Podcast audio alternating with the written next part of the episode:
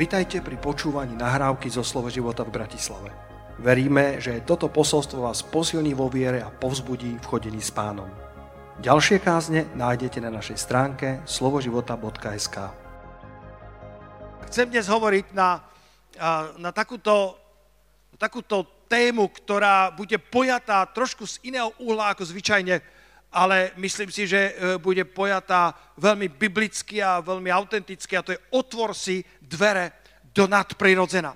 Otvor si dvere do Božieho zaopatrenia. Otvor si dvere do Božej blízkosti. Otvor si dvere k tomu, aby ťa pán mohol použiť. Urob to, čo môžeš, aby Boh mohol spraviť to, čo ty nemôžeš.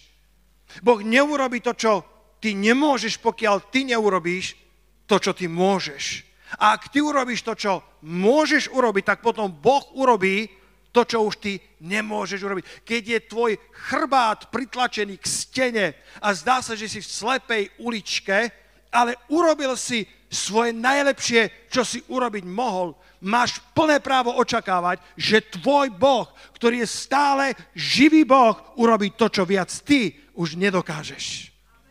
Tvoj Boh je stále živý Boh, Bohom nadprirodzená. Keď máš nedostatok financií, Boh sa vie postarať o tvoje financie. Keď máš problémy v rodine, Boh je pripravený zaopatriť tvoju rodinu. Boh je pripravený zachrániť tvoju rodinu.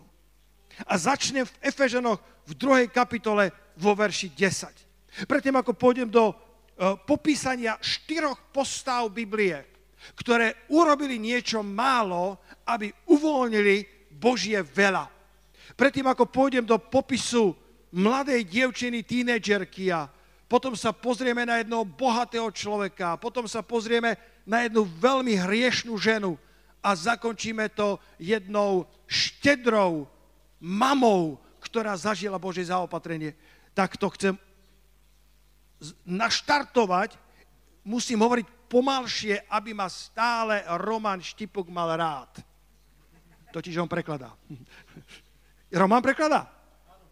Ej, bratu, žehnám ti, dneska to nebudeme ľahké, ale Božia milosť je na tebe. Efeženom 2.10 z ekumenického prekladu hovorí, veď sme jeho dielo.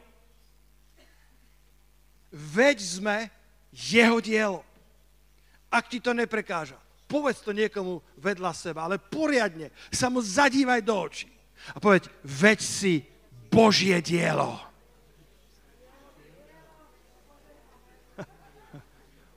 Si jeho dielo.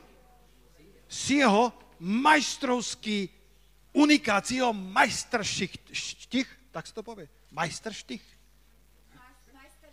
Majsterštik. Si jeho majstrovský originál. Povedz to ešte raz niekomu, tomu druhému teraz, tomu druhému povedz, si majstrovský originál, povedz, si majstrovský originál. Si ho dielom. Si ho ručnou prácou, remeselnou prácou, hovorí iný preklad. Zvyknem to hovoriť pre nás, ktorí máme komunistickú minulosť, že Boh nemá pásovú výrobu. Boh tvorí každého jedného ako neopakovateľný originál.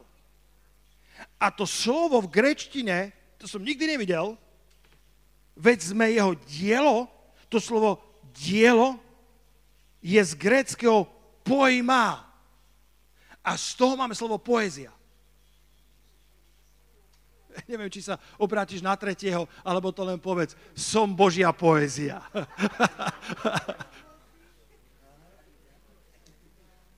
som Božia poézia, som, som unikátne dielo, s ktorým sa Boh vyhral.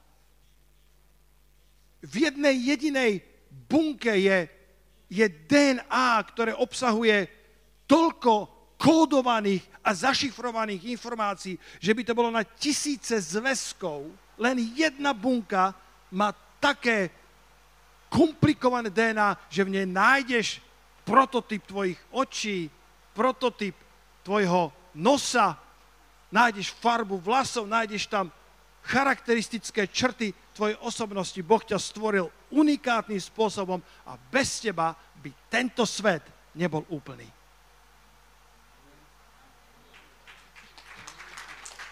Bez teba by tento svet nebol úplný.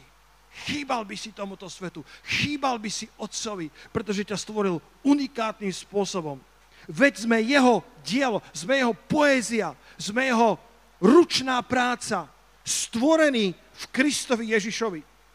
Alebo Amplified hovorí znovu stvorený v Kristovi, tak ako sme boli stvorení v tej adamovskej pôvodnej prirodzenosti a potom prostredníctvom znovu zrodenia Boh nám dal nové narodenie, novú poéziu, novú chuť do nášho života.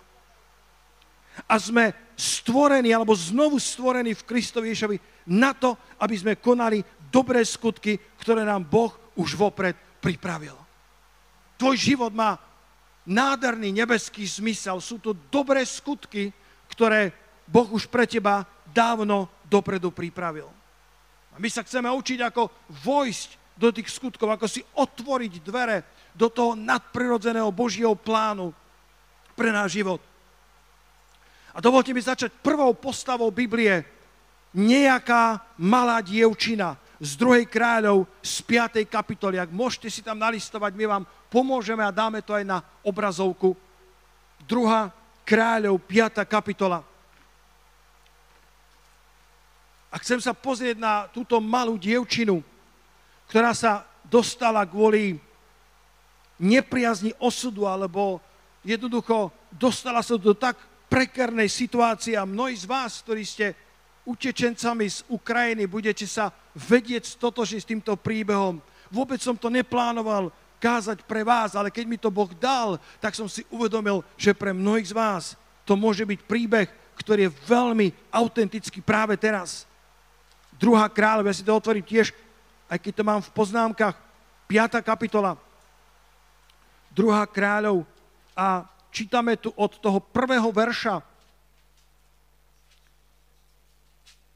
A Náman, veliteľ vojska sírskeho kráľa, bol veľký muž pred svojim pánom, bol veľmi vážený, lebo skrze neho dal hospodin záchranu Sýrii a bol to udatný muž, ale bolo malomocný. A ja hovorím na základe toho verša, že je jedno, aký si úspešný, je jedno, aký si bohatý, je jedno, aký si udatný, všetci ľudia majú svoje ale. Každý z nás máme svoje ale, máme oblasť, ktorú len Boh dokáže naplniť. Boh stvoril v človeku prázdno v tvare Boha. Nenaplníš to ničím iným. Skúšaj, Šalamún skúšal, a Šalamún povedal, potom ako vyskúšal bohatstvo, smielstvo, víno, architektúru, vystavil mesta, mal všetko, mal, mal také zábradlie, počúvaj dobre, že keď prišla kráľovna zo Sáby, to bola, to bola iná bohatá skúsená žena s obrovským bohatstvom. A Biblia hovorí, keď prišla kráľovná zo Sáby a uvidela len jeho zábradlie, tak skoro omdlela. A povedala, väčšinou to býva tak, že povesť ľudí je oveľa, tá reputácia je oveľa prehnanejšia, väčšia než je realita. U teba je to presne naopak, že reputácia, ktorá ide o tebe, Šalamún, tak je ničím v porovnaní s realitou, ktorú zažívam. Keď omdlívaš iba zo zábradlia, Ondrej, predstav si, aké zábradlie to muselo byť. A tento múdry, úspešný, megaslávny človek, Šalamún, kvôli ktorému e, kráľovná zo Sáby nasada na lietadlo, aby prišla k nemu. Len aby videla toho veľkého muža, tak tento Šalamún na konci života, alebo ako sumu všetkého, čo vyskúmal, povedal, suma sumárum, suma všetkého je, boj sa Boha a dodržiavaj jeho prikázania. Pretože Boh stvoril v človeku prázdno v tvare Boha a nenaplníš ho ničím iným, lebo si bol stvorený ako jeho poézia. Bol si stvorený ako jeho dielo. Bol si stvorený s unikátnym zámerom. Preto ja idem k ľuďom, pretože viem, čo Boh spravil v mojom živote. Ja, ja nie som pastorom len v nedelu, ja nie som evangelistom len v nedelu. Moje srdce ide k ľuďom, moje srdce je zlomené k ľuďom, pretože viem, že tá poézia bola narušená, ale Boh má spôsob, ako obnoviť každého človeka. Poďme zatlieskať pánovi za to. Boh má spôsob, ako obnoviť každú poéziu. ktorá bola nakazená hriechom, nasmradená hriechom tohto sveta. My sa ponáhľali v piatok, aby sme sem prišli na večer pre ňu.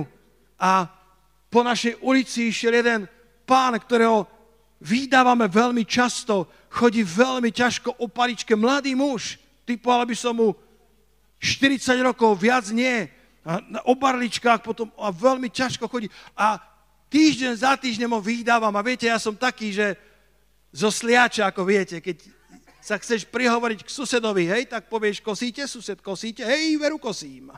To neviem, ako preloží Roman. A, a už si tam. A, a Boh si, myslím, používa tento prirodzený dar, ktorý je vo mne namočený v oleji pomazania. A Katka bola taká trošku, že ponáhlame sa a ja som vyšiel k nemu a hovorím, pane, zdá sa mi, že sa vám polepšilo. On hotový, že kto to k nemu hovorí, v živote som s ním nerozprával. On, zdá sa vám? Mne nie. A hovorím, ale mne sa tak zdá. A nadviazali sme rozhovor.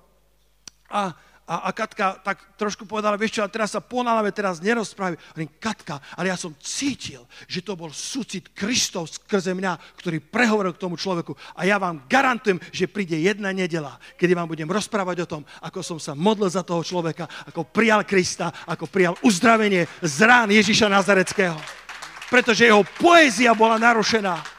Jeho príbeh bol narušený. Jeho príbeh, ktorý vysníval sám stvoriteľ sveta. Veď ste jeho dielom a keď bol váš príbeh narušený, on vás znovu stvoril, znova sformoval, znova dopísal chýbajúce rímy, znova doplnil chýbajúcu didaktiku alebo čokoľvek potrebuješ, aby si bol znova jeho poéziou na to, aby si konal dobré skutky ktoré vopred pre teba pripravil. Nikto nie je Pánu Bohu za chrbtom.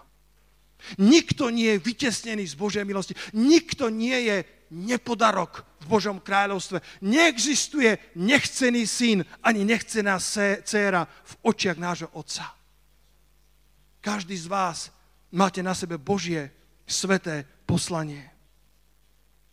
A toto malé dievčatko, pozri sa do verša 2, Najprv sme čítali o tom veľkom, bohatom generálovi sírskej armády pod Ben Hadadom slúžil Náman sírsky, o ktorého ruku sa opieral pán. Bol to veľmi udatný muž.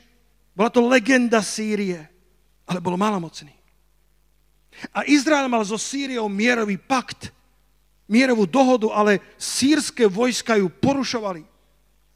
Také prorocké aj dnes a sírovia boli vyšli po čatách lúpežiť a zajali z izraelskej zeme nejaké malé dievča, ktoré potom bolo v službe pred ženou Námanovou. Nepoznáme príbeh tohto dievčaťa, len sa môžeme domnievať, len môžeme šípiť, len môžeme tušiť, čo všetko sa dialo v jej duši. Možno to bola tínedžerka, možno mala 14 rokov, možno mala 16 rokov, nevieme. Niektoré preklady hovoria, že to bolo dievčatko, niektoré hovoria, že to, bola, že to bola mladá žena, alebo že to bolo mladé dievča. Ja si myslím, že tínedžerka, ktorú zrazu kruté sírske vojsko prepadlo niekde na pohraničí a vyrvalo ju z náručia milovanej rodiny. Vychvátilo ju z jej kultúry, z jej náboženstva a odviekli ju do otroctva. Bezprávna slúžka ktorá sa dostala pravdepodobne k dobrému mužovi, ale stále bola len slúžkou. Stále bola otrokyňou, slúžila pred ženou Námanovou. Kto vie, koľko bolesti musela prežiť? Kto vie, koľkokrát sa pýtala, Bože, kde si bol v tom všetkom? Koľko bezcených nocí, koľko slz musela vyplakať? Ale jedna dobrá správa jedna, jedna dobrá zväz tohto príbehu je, že táto malá dievčina nezostala vo svojej bolesti. Ani ty nemusíš zostať vo svojej bolesti. Táto dievčina plakávala, táto dievčina možno po roky volávala, Bože Izraelov, kdeže si? Kdeže bola tvoja ochrana? Prečo som sa dostala do otroctva? Ale Boh mal plán. Boh má plán aj s tebou, aj keď nepoznáš odpovede na to, prečo sa stalo to, čo sa stalo. Boh mal veľký plán pre túto malú dievčinu, aby oslovila jedného veľkého generála a prvé kázanie nášho pána a spasiteľa Ježíša Krista obsahovalo príbeh o Námanovi Syrskom. Ona napísala osnovu kázne nášho pána svojou vernosťou, svojou poslušnosťou. Nedovol svojej bolesti, aby ťa zajala. Nedovol, viete, je v poriadku plakať. Koľko, koľko z vás si myslíte, že je v poriadku plakať? Bratia, koľko myslíte, že sa dá plakať v Božej prítomnosti? Alebo od šťastia, alebo aj od bolesti. Hovoria, že keď plačeš, tak používaš 17 svalov tváre. Niekto na to napísal, mám rád fitness mojej tváre. Je v poriadku plakať. Je v poriadku byť autentický. Je v poriadku nepredstierať tak ako si domýšľam, že táto dievčina, ktorá bola unesená z rúk milovných rodičov, veľakrát vyplakávala, vylievala svoje srdce pred pánom. Ak má tvoja duša bolesti, je to úplne v poriadku. Len v nich nezostaň dlhšie, ako je správne. Sám pán ukázal svoje rany svojim učeníkom. Ukázal svoje rany. Ježíš Kristus ukázal rany svojim učeníkom.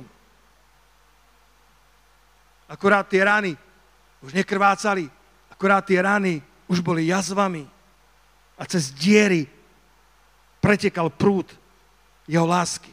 Neostaň pri svojich ranách, ale utekaj k uzdraviteľovi.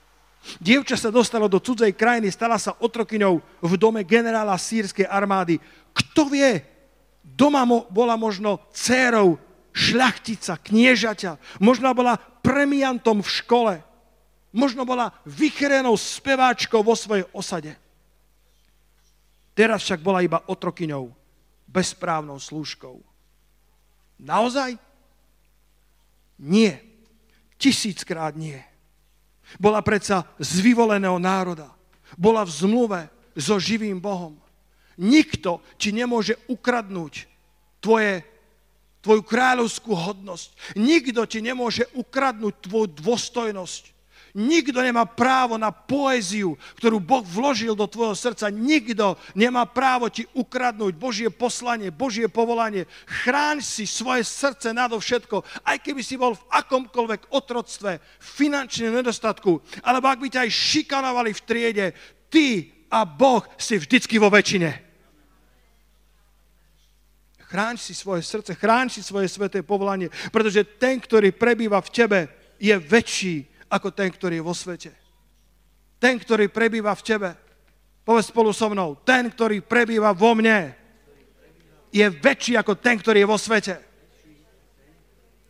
Nikomu nedovol, aby ti ukradol túto dôstojnosť. Nikomu nedovol, aby, ti, aby ťa odtiahol od, od kráľovstva Božieho kráľovstvo Božie. Koľký z vás chcete obhajovať Božie kráľovstvo na tejto zemi? Chrániť Božie... Keď sme kedysi raz mali na vysokej škole prednášku o erózii a ja som bol stavebný inžinier, alebo teda som študoval na škole, kde sme sa venovali aj, aj erózii a podobným veciam, tak docent hovoril, že to všetko vzniklo pred miliardami rokov vo mne ten nový človek sa vzbúril a som povedal, pán docent, mám komentár.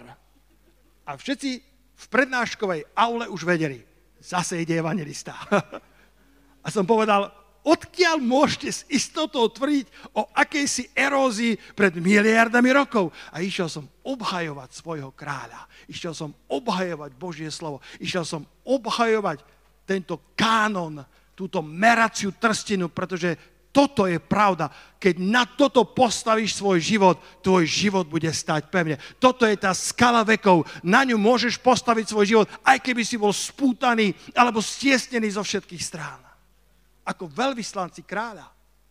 Našou úlohou je obhajovať kráľovstvo, ktoré nás vyslalo. Tu sme len putnikmi. Tu sme len návštevníkmi. To je ten starý seriál ešte z komunizmu. Tu sme len návštevníci. Ale naša domovina je v nebesiach. som počúval Jensena Franklina, vždycky ma, vždycky ma veľmi osloví ten kazateľ a hovorí, že, že, že bol nejaký farmár, ešte bývali v nejakých stanoch alebo v nejakých chatách v, vo vysoko v horách. A s manželkou tam boli a, a zrazu počuli, ako medvedím driape na dvere. A tak, tak sa zlakli, kto by sa nezlakol, ale farmár bol zvyknutý na také návštevy a siahol po dvojhlavňovú brokovnicu. A žena spolu s ním, že ide brániť svoju chatr, že ide brániť rodinu. A nevedela čo, ale má tam jeden obrovský hreben, tak siahla po tom hrebeni. A on vybol s tou brokovnicou a ona s tým hrebeňom. Farmár vystrelil pár rána a medveď sa vystrašil a utiekol preč. A keď im klesol adrenalín, keď sa upokojili, tak on pozera na tú ženu s rozšírenými zreničkami, s, tou, s tým veľkým hrebeňom. Hrebeň viete, ako je po ukrajinsky hrebeň? Rašot. Tak mala rašot v ruke. A hovorí, miláčik, a to čo? S hrebeňom ideš proti medveďovi? To by nepomohlo. A ona tak dýchala, hovorí, chcela som, aby vedel, že som na tvojej strane. Chcela som, aby vedel, že som na tej správnej strane, že som na tvojej strane. Niekedy máme ten hrebeň vo svojich rukách, ale vďaka pánovi, náš pán má poriadnu dvojhlavňovú brokovnicu na každého medveďa, ktorý ide proti nám. Ale my stojíme na tej správnej strane. Nikomu a ničomu nedovol, aby ťa odtiahlo od záujmov kráľovstva Božieho. Pretože ten, ktorý je v tebe, je väčší ako ten, ktorý je vo svete.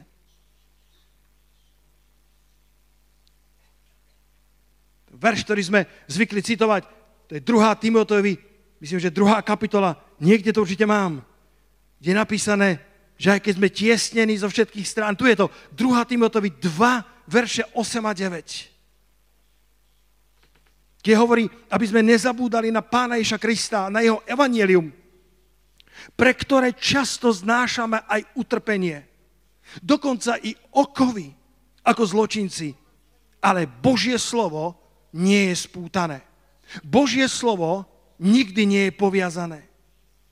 A tak aj táto dievčinka, keď sa vrátim k nej, bola síce v otroctve, bola síce v putách, ale slovo Božie v nej nebolo poviazané. A ja som si to vypísal z prekladu evangelického, 2. kráľov, 5. kapitola, verš 3. Keď sa vrátime naspäť, tak v tomto verši 3 začína v evangelickom preklade ešte raz 2. kráľov, 5. kapitola, verš 3. Tak hovorí, raz povedala svojej panej. Ne, ne, nebolo to dokonca ani ani tomu generálovi, lebo sa neodvážila, ale povedala to panej, povedala to manželke toho generála. Raz povedala svojej panej, ach, keby môj pán bol u proroka, ktorý v Samárii, ten by ho zbavil jeho malomocenstva. Ďaká Bohu za raz. Kto vie, koľkokrát sa snažila, koľkokrát si povedala, mala by som niečo povedať o mojom kráľovi. Stalo sa vám to niekedy?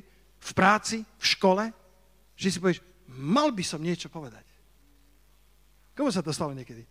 Mal by som, ale, ale nie, že by si musel, nie, že by si bol tlačený, ale cítiš v srdci, tak ako ja k tomu pánovi, ktorý nám prechádza popred dom toľkokrát a raz, možno to nebol najvhodnejší čas, lebo sme sa ponáhľali, ale ďaká Bohu za raz, ďaká Bohu za to, keď prekonáš svoj ostych, keď prekonáš svoje malomyselnosti, svoju meniecenosť, keď prekonáš svoj strach. Možno, že to ráno sa modlila o niečo dlhšie.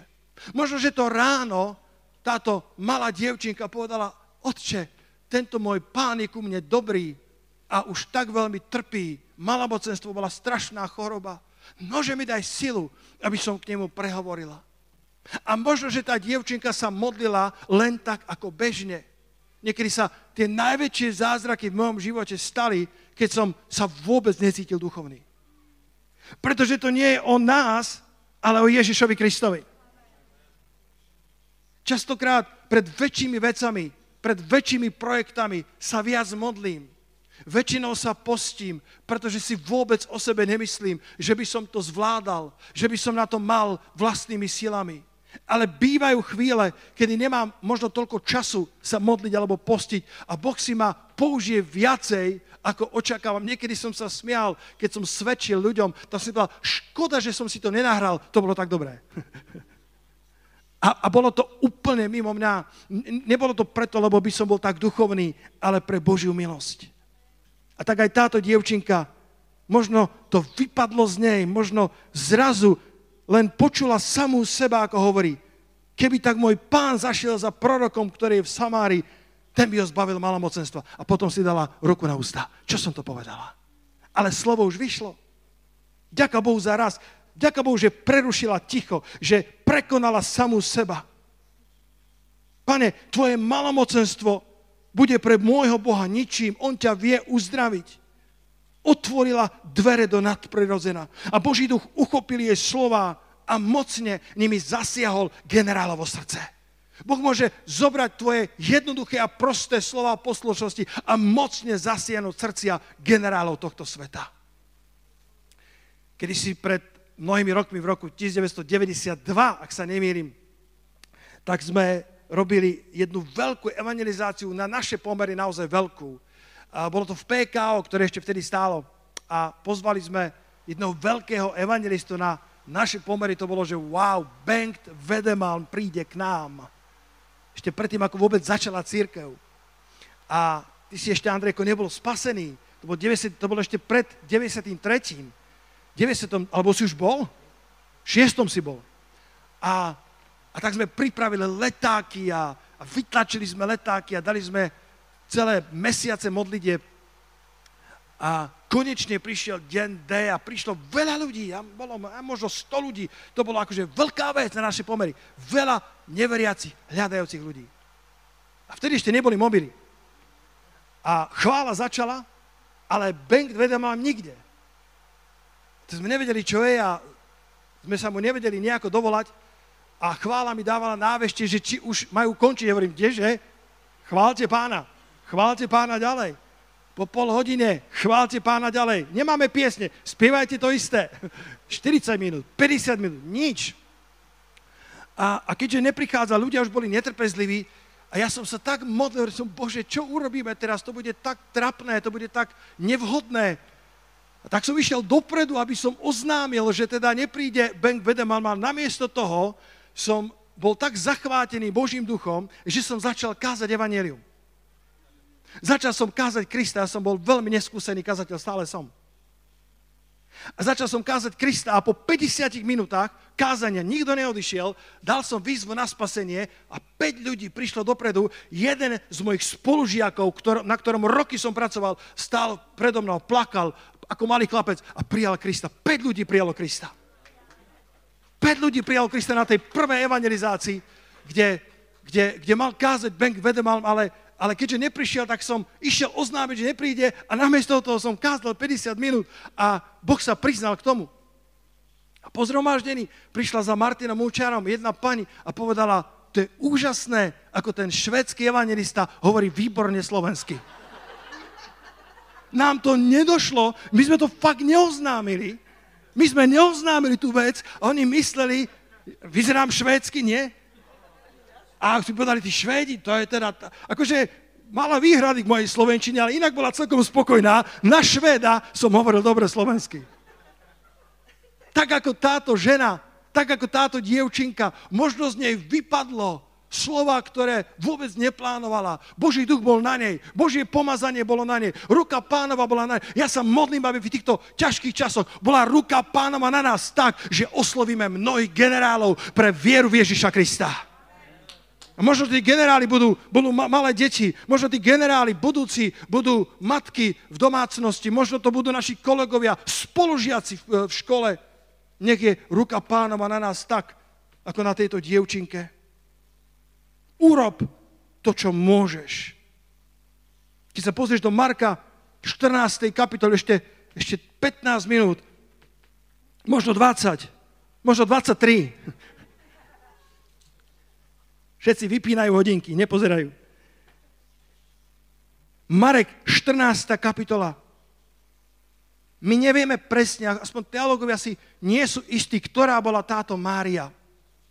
Tradične sa verí, že to bola Mária Magdalena, ale, ale možno, že to bola Mária z Betánie, sestra Marty, ale, ale mnohí sa domnievajú, že to bola naozaj Mária Magdalena. Tam čítame, že, že bol pán Ježiš v Betánii a bol v dome Šimona Malomocného a prišla žena, ktorá mala tú alabastrovú nádobu nardovej masti, pravej, a veľmi drahej.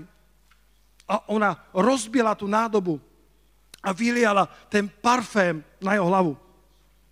Ak už dávaš niečo Ježišovi, nech je to pravé, nech je to hodnotné a nech je to z tvojho srdca.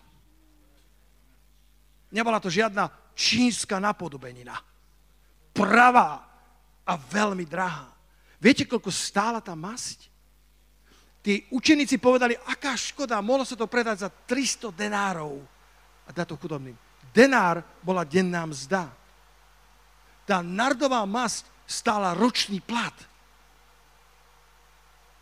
Neviem, koľko zarábaš, po zhromaždení môžeš povedať, ale ročná mzda je od 10 do 20 tisíc eur.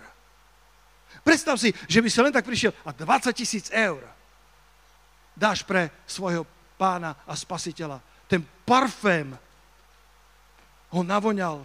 Ten parfém sa ním niesol až ku Golgotskému krížu. A povedal, tá, čo, to, to, čo táto žena spravila, sa bude vždycky hovoriť, keď sa bude zvestovať Evangeliu. Bolo to nezabudnutelný skutok, ktorý sa hlboko dotkol srdca nášho pána. Možno, že bola naozaj prostitútkou. Čo mohla dať Ježišovi?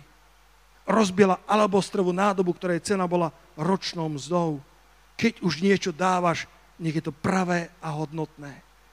A Marek 14.8, toto je úplne famózna myšlienka. Pozri, Ježiš bráni tú ženu, pretože ju trápili, pretože, pretože po česky jej spílali, alebo, alebo ju kritizovali, že, že to si urobila nesprávne. Ježiš ju bráni, povedal, na čo trápite dievčinu? Veď urobila, čo mohla. Povedzte, urobila, čo mohla. Povedz ešte raz, urobila, čo mohla. Urob aj ty, čo môžeš. A Boh urobí to, čo už ty nemôžeš.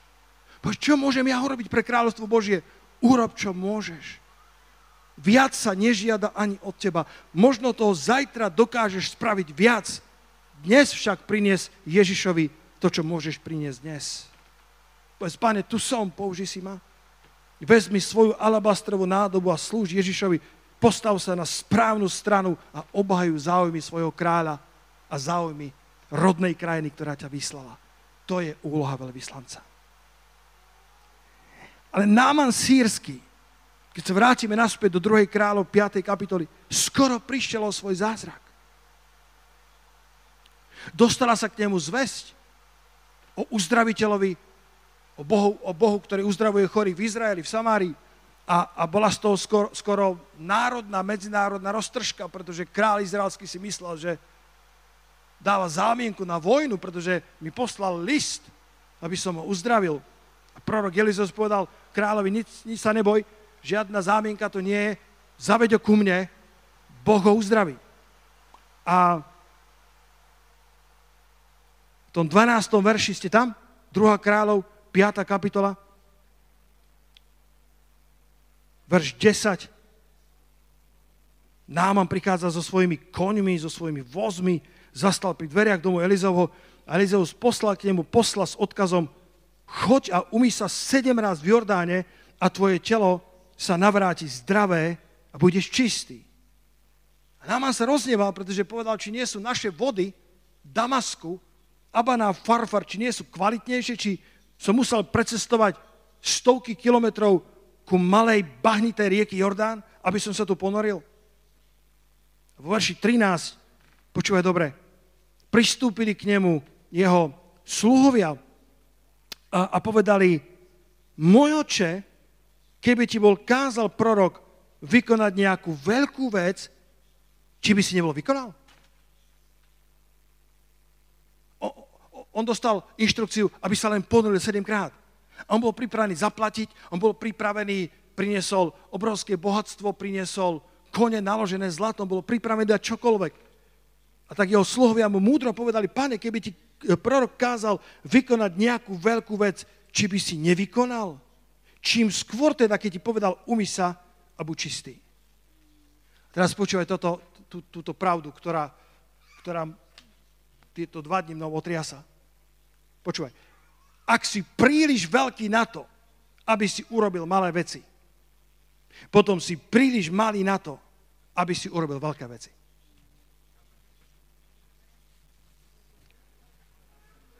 Luky, vieš to dať na obrazovku, lebo, lebo vidím, že zadné rady to nechytili. Lebo predné rady to nechytili. Ak si príliš veľký na to, aby si urobil malé veci, tak si potom príliš malý na to, aby si jedného dňa mohol vykonať veľké veci. Niekedy to otvorenie do nadprirodzena, niekedy to otvorenie do Božích skutkov nie je vo veľkom, pretože častokrát veľké je zaodiaté v malom. Mnohokrát je to veľké a vzácné, zaodiaté alebo zabalené do príliš všedných obalov, ktoré nám bránia vidieť vzácnosť toho obsahu. Preto ten obal je veľmi taký všedný, je veľmi taký nepotrebný, alebo vyzerá byť veľmi bežný, ale priatelia, tvoja jedna sms pod vedením Svetého Ducha, tvoja pomoc tu v kaviarni, keď ťa budeme potrebovať, e, tvoja pomoc v modlitebnom týme možno sa nezdá byť ako veľká vec, ale tá malá vec sa môže stať veľkou vecou pre niekoho. A ak si pripravený konať aj malé veci pre pána, potom jedného dňa budeš pripravený konať aj veľké veci pre Neho. Ak si dostatočne veľký na to, aby si konal malé veci pre pána, potom budeš dostatočne veľký na to, aby si konal aj veľké veci pre pána. Tak ako tento Náman sírsky sa nakoniec rozhodol, že urobi správne rozhodnutie, alebo že urobi správny krok. A na záver spomenuli sme malú dievčinku, ženu hriešnicu, a potom Námana sírskeho. Obi, všetci traja urobili niečo malé, ktoré im otvorilo dvere do nadprirodzená. A na záver vás zoberiem len o stranu dozadu do druhej kráľov, do štvrtej kapitoly. A tu budeme končiť. Druhá kráľov, štvrtá kapitola. A tu nájdeme jednu veľkú ženu. Veľká žena, to je roháčkou preklad, ale bola to žena, štedrá, bola to žena veľkého srdca, bola to možno podnikateľka, bola to žena, ktorá bola odvážna žena viery. A prorok Elizeus chodíval často v okolí domu a tak povedala svojmu manželovi, nože mu postavme murovanú izbičku. Povedzte, murovaná izbička. Neviem, v akom preklade to vy máte, ale to je 2. kráľov, 4. kapitola, verš 10 verš 9 hovorí, povedala mužovi, hľa prosím, viem, že je to Boží muž, svetý, ktorý to ustavične chodíva popri nás. Správme mu prosím murovanú izbičku na postreší a postavíme mu tam postel, stôl a stoličko a svietnik, aby keď pôjde k nám, mohol sa tam uchýliť. Bratia a sestry, počúvajte ma na záver. Nože vo svojom živote postav murovanú izbičku pre Božie slovo, a pre Božiu prítomnosť. Chceš mať otvorené dvere do Božej priazne, do Božieho nadprirodzena? Táto morovaná izbička sa stala kľúčovým priestorom pre zázrak. Ruku hore, kto pozná tento príbeh, čo sa tam stalo. Prorok chodíval okolo, ona vedela, toto je prorok Boží, toto je, tento prorok zastupuje Božiu moc, zastupuje Božiu svetosť. A tak zatriasla svojim mužom a povedala, miláčik, prosím, postavme morovanú izbičku. A možno, že boli tak zámožní, že pre nich to nebola veľká vec. Nikdy nesúď. Povieš, ten dáva toľko a ten dáva toľko, čo ja môžem. Urob to, čo ty môžeš. Pretože možno pre, pre, pre nich to nebola veľká vec, ale mali ochotné srdce. Možno Boh od teba nežiada murovanú izbičku, možno od teba žiada pravidelný čas v Božom slove 10 minút denne. Možno od teba žiada, aby si tu stál pri týchto dverách ako uvádzač a bol požehnaným pre ľudí. Keď ideš do leteckej spoločnosti, tak ťa vôbec nezaujíma riaditeľ tej spoločnosti, dôležitá je letuška. A pilot tiež. Pilot je ešte dôležitejší. Nezaujímaš, nevoláš, nez, nezáňaš číslo na pastora, nezáňaš čí, číslo na riaditeľa, ale zaujíma ťa, akí sú tí ľudia prvého kontaktu. Povedzte halleluja na to. Urob to, čo ty môžeš. Ona postavila murovanú izbičku. Niekto dokáže spievať, niekto dokáže hrať na nástroje, niekto spieva tak, ako ja napríklad. Halleluja. Nemá každý taký dar. Samko, prepáč, dneska som išiel trochu skôr, ako som mal ísť, ale to prečo, že to nemám odposluch, vieš? Každý máme iný dar. Niekto postaví morovnú izbičku, niekto dokáže hrať na klávesi. Vlasto, Vlasto má nádherný dar, preto sme mu kúpili hračku. Halelúja. Poženaný Mercedes. A nielen jemu, ale ďalším hudobníkom. Každý z nás máme svoj dar. Niekto stavia murovanú izbičku, niekto, niekto eh, je na modlitbách, niekto... A niekto z vás je bohatý človek, ktorý má od pána milosť zarábať peniaze. Slovo života potrebuje budovu si tu vítaný. Halleluja. Každý z nás máme svoj dar. Každý z nás máme svoju morovanú izbičku. Niečo, čo môžeme spraviť pre Božiu prítomnosť, pre Božiu slávu, aby prebývala v našom strede. A táto veľká žena začala stavať tú morovanú izbičku. A mám to takéto slovo pre teba. Ak budeš Bohu dôverovať, má pre teba všetko, čo potrebuješ. Jediným problémom je, že má na to svoj čas. Joyce Mayerová častokrát vo svojich začiatkoch dostávala prorocké slovo a vždycky to obsahovalo slovo soon. Čoskoro. Ako už to bol 5. 6. krát povedal, pane, už nikdy viac mi nedávaj čoskoro, pretože tvoje čoskoro a moje čoskoro sú veľmi rozdielne čoskoro. Ale dostávala čoskoro. Niekedy sa naše čoskoro a jeho čoskoro úplne nesnúbia. Oblasti, ktoré ťa zvyknú tráviť, trápiť najviac, sú oblasti, v ktorej je tvoja dôvera najnižšia. Oblasti, ktorej máš najviac starosti, možno sú to deti, možno financie, zdravie, tvoj imič. Sú oblasti, v ktorých je tvoja dôvera najnižšia a potrebuješ rásť vo svojej dôvere v pána. Potrebuješ rásť vo svojom spolahnutí sa. Mal by si prehlbovať rokmi svoju dôveru v pána a povedala, správme mu takú morovanú izbičku a ten prorok na ňu pozrela a, a povedal, čo ti chýba, čo by si potrebovala. Tá žena sa ani neodvážila povedať tú skrytú túžbu srdca, ale bolo to, že bola bezdetná. A prorok povedal, budeš mať do roka syna. A povedala, nezavádzaj svoju služobničku, ja som dlhodobo bezdetná. A naozaj do roka syna mala. Ale potom ten syn zomrel, mal možno 5-6 rokov, začalo boliť hlava a zomrel na poli. A viete, čo spravila tá žena? Nepovedala nič ani len mužovi, ale zobrala svojho syna a dala ho do tej murovanej izbičky a utekala po proroka Božieho. Tá murovaná izbička, to, to, to miesto spolahnutia sa na pána, to, tie vychodené E, vychodené kroky na koberci, keď sa modlívaš za svoju rodinu. Tá murovaná izbička môže byť zázrakom a záchranou pre tvoju rodinu. Keď sa máš kam vrátiť, keď je ťažko, keď poznáš Boha, keď poznáš tú skrýšu Najvyššieho, môžeš prísť k nemu a kedykoľvek potrebuješ, jeho zázrak je pre teba pripravený. Halelúja.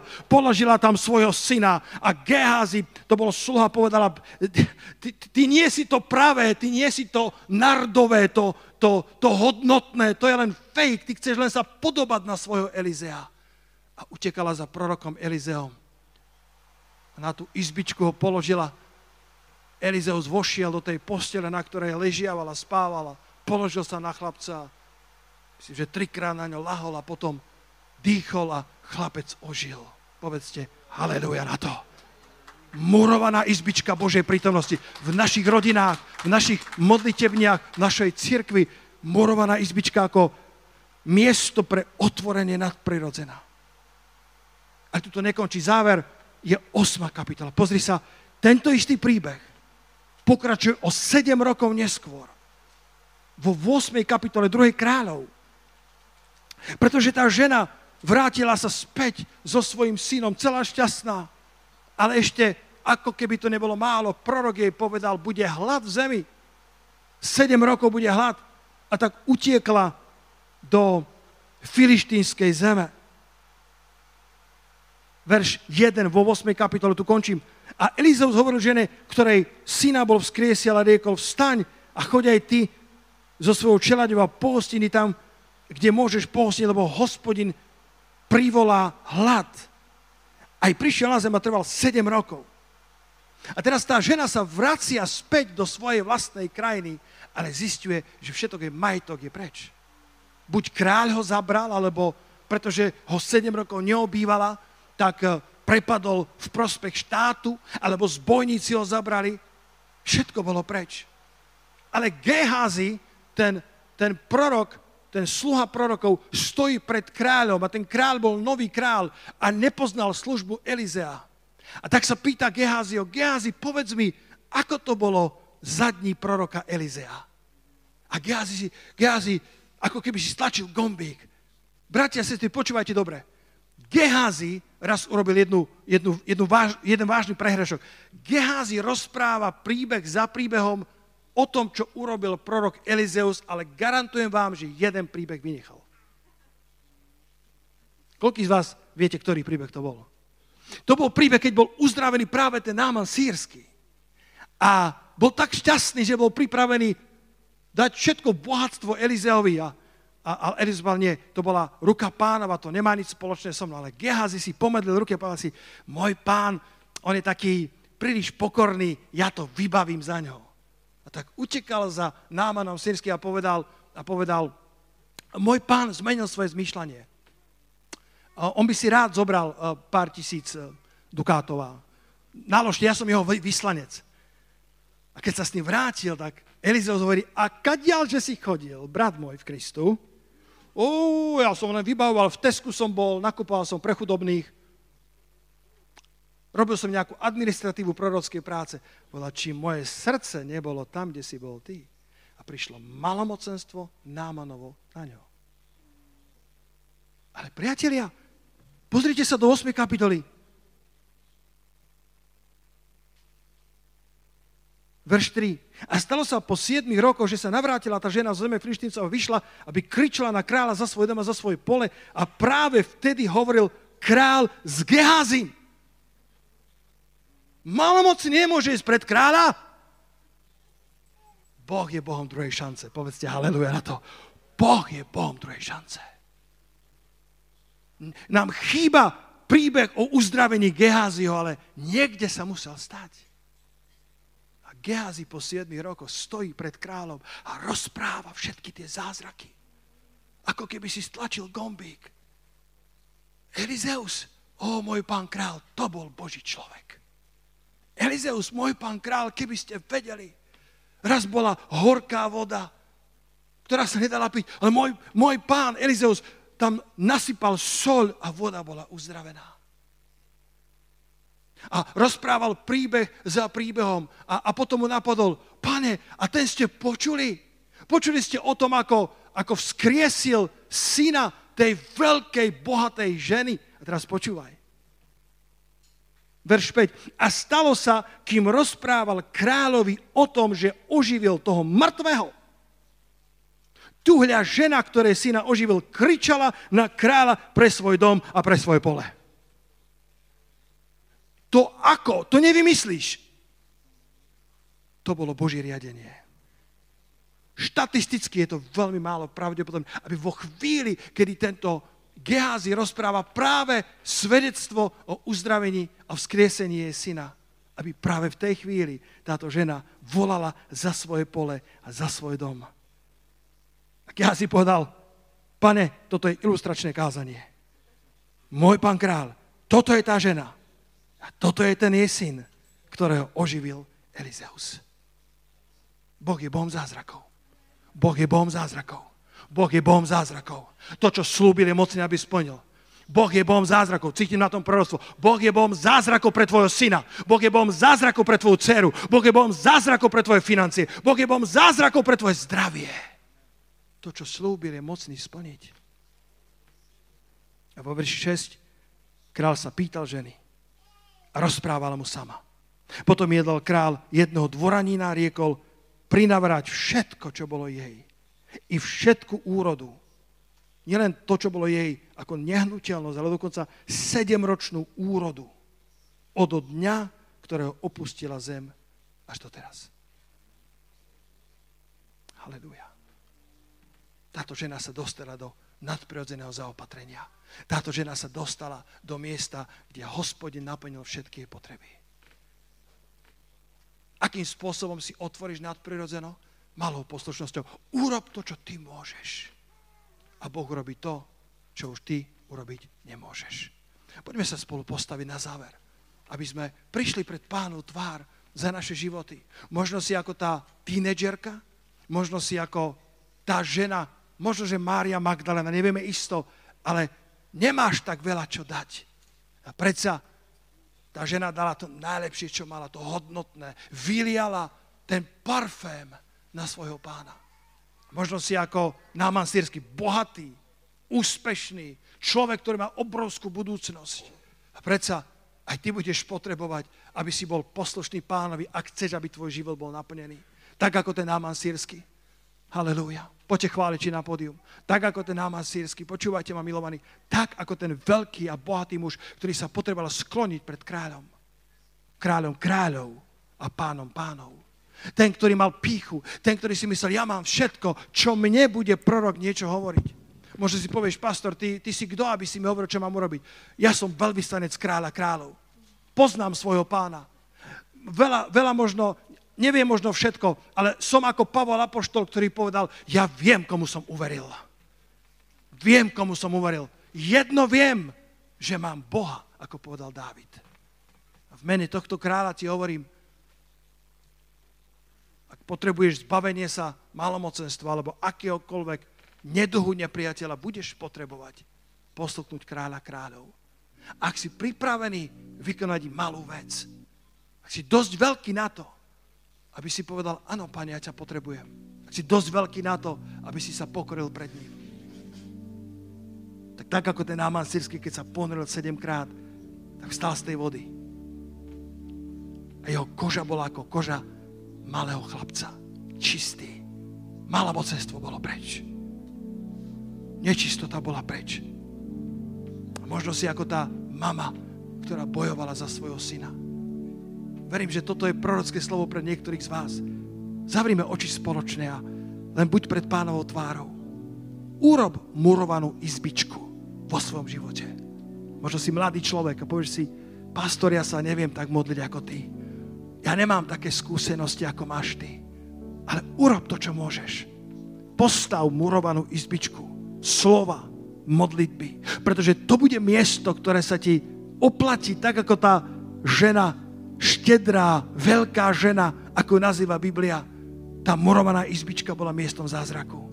A po 7 rokoch ešte stále tá morovaná izbička prehovárala, ešte stále, ešte stále to pomazanie fungovalo a Boh je navrátil všetko, čo je bolo vzaté od nepriateľa. Navrátil nielen nehnuteľnosť, ale aj žatvu, ktorú stratila za tých 7 rokov. Lebo Boh je veľmi dobrý Boh. Boh je veľmi milostivý Boh. Chválim ťa, pane, Chválim ťa, Pane, za správne načasovania. Niekedy sú tie tvoje načasovania trochu iné ako naše, ale sú veľmi presné.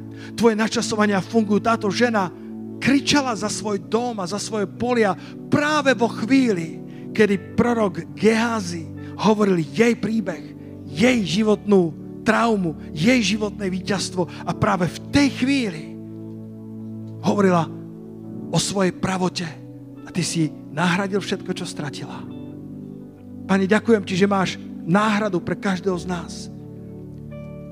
Poďte zdvihnúť ruky k pánovi za svoju rodinu, za straty, ktoré stojíš pred kráľom a kričíš za svoje pole, kričíš za svoje deti, kričíš za svoj majetok, za to, čo cítiš, že ti právoplatne náleží ako Božiemu dieťaču. Že si zmluvný partner, pretože, pane, toto si mi predsa slúbil. Pane, mám na to Tvoje slovo. Toto je v Tvojej poezii. Toto je v Tvojom románe o mojom živote. Toto je v scenári, ktorý cítim, že si o mne napísal. A tak stojím pred Tvojou tvárou, Pane. Otváram sa pred Tvoju nadprirodzenú pomoc, načasovanie, tak ako to, to, tak ako to Ty vieš, Pane. A tak ako si sa Ty rozhodol, že je to správne, nech sa stane v mojom živote. Nech je mi navrátené všetko, čo mi ukradol nepriateľ. Nech mi je navrátené mnohonásobne späť. Pane, ja sa modlím za tých, ktorí stratili svoje domovy, za tých, ktorí stratili svoju prácu. Dnes tu stojíme pred tvojou tvárou, tak ako tá veľká žena, ktorá kričala pred kráľom, ktorá volala pred kráľom za, svoje, za svoj majetok, za svoju rodinu, za svoju nehnuteľnosť. A ten král jej dal nielen to, čo mala, ale dal jej v hojnosti. A tak ja sa modlím za navrátenie čistoty, za navrátenie zdravia, Oj, oj, oj. Boží duch hovorí, Boh má moc ti navrátiť zdravie. Nielen aby ťa uzdravil, ale aby ti navrátil zdravie. Niektorí máte, uh, niektorí máte chronické, také pokovidové veci, si stále unavený, si častokrát unavený viac, ako by tvoj vek ako by tvoj vek si vyžadoval. Je to neadekvátne tvojmu veku. A Boží duch hovorí, že ak, ak vložíš svoju dôveru v meno Ježíš, aj toto ti bude navrátené. Bude ti navrátenia, e, navrátená vitalita a zdravie. Vypučí v tvojom živote, v tvojich kostiach. Halelúja. Halelúja. O, halelúja. Má, má, niekto, má, má niekto bolesti vo svojich kolenách, vo svojich bedrách? Kto je, kto je taký, že máš bolesti v kolenách a bolesti v bedrách?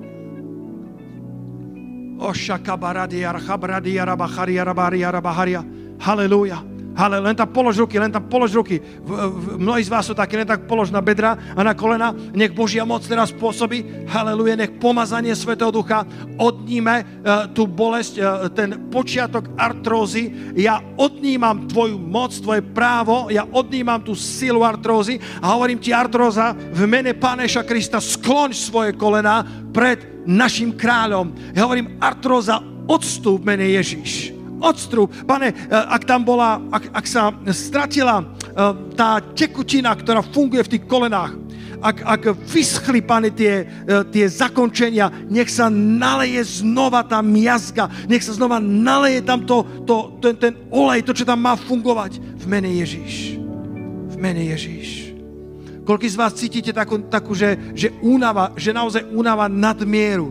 Únava nadmieru. Únava, únava, ktorá, prichádza proste ako nečakaný host a prichádza často. Or, tak daj si, daj si svoje ruky na svoju hlavu, prosím. A ja sa chcem modliť za teba. Haleluja. Pane moja, ja hovorím uh, také obnovenie nervových zakončení. Pane, ja hovorím takú novú silu od hospodina, lebo ty hovoríš, že môžeme nadobudnúť novú silu. Že môžeme nadobudnúť novú silu a budeme sa znova vznášať na perutiach ako orly. Hovorím k tebe, nová sila od hospodina. Nová sila v mene Ježiš. Nová sila od od rán Pána Ježa Krista. Or, tak ty, Jarabartaja, ak ste neplodní na tomto mieste, ženy, polož, prosím, svoju ruku na svoje lono. Zahrn tam aj manžela. Manželia, modlite sa aj vy. A prende, kýja, bachtária, pane, my prichádzame k tebe, tak ako tá veľká žena, ktorá postavila murovanú izbičku, ktorá postavila izbičku modlitby, izbičku prorockého videnia, izbičku pre pána a, a ty si ju prekvapil. Oj, šapartája, ty si ju prekvapil požehnaním. Ona si to ani len nežiadala a ty si ju prekvapil požehnaním od hospodina, synom. Jej pán už bol starý, je napísané. Jej manžel už bol starý a predsa si ju požehnal do roka synom. Tak prekvabi nás, prekvap, pane pári, prekvap, hospodine, svojou dobrotou a milosťou.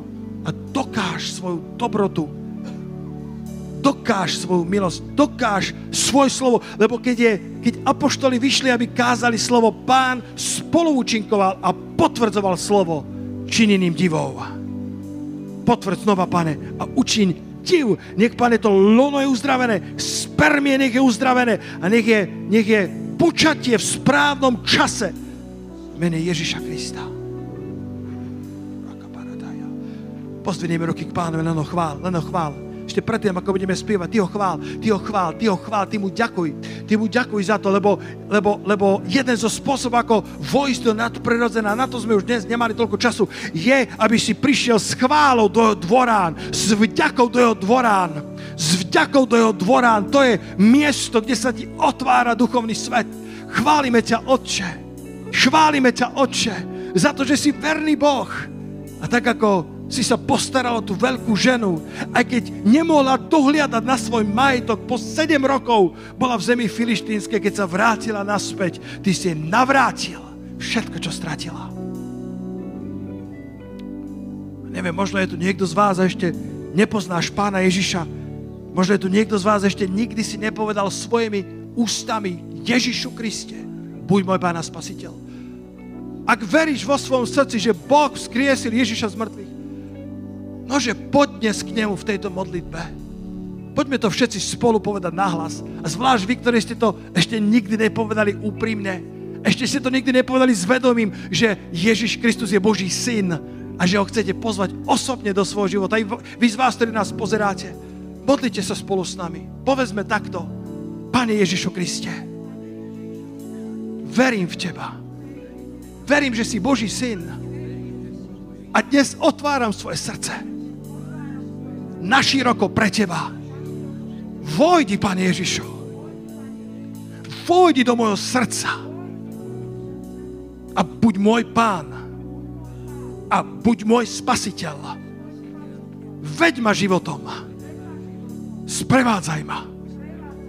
Ukáž mi zaslúbenú zem. A veď ma po ceste života. Pre svoje meno. Ja dnes vyznávam, Ježiša Krista ako môjho pána a spasiteľa. A dnes sa rozhodujem postaviť murovanú izbičku. Komnatu modlitby v mojom srdci. Nech si prvý, pane. A nech si všetko vo všetkom v mojom živote.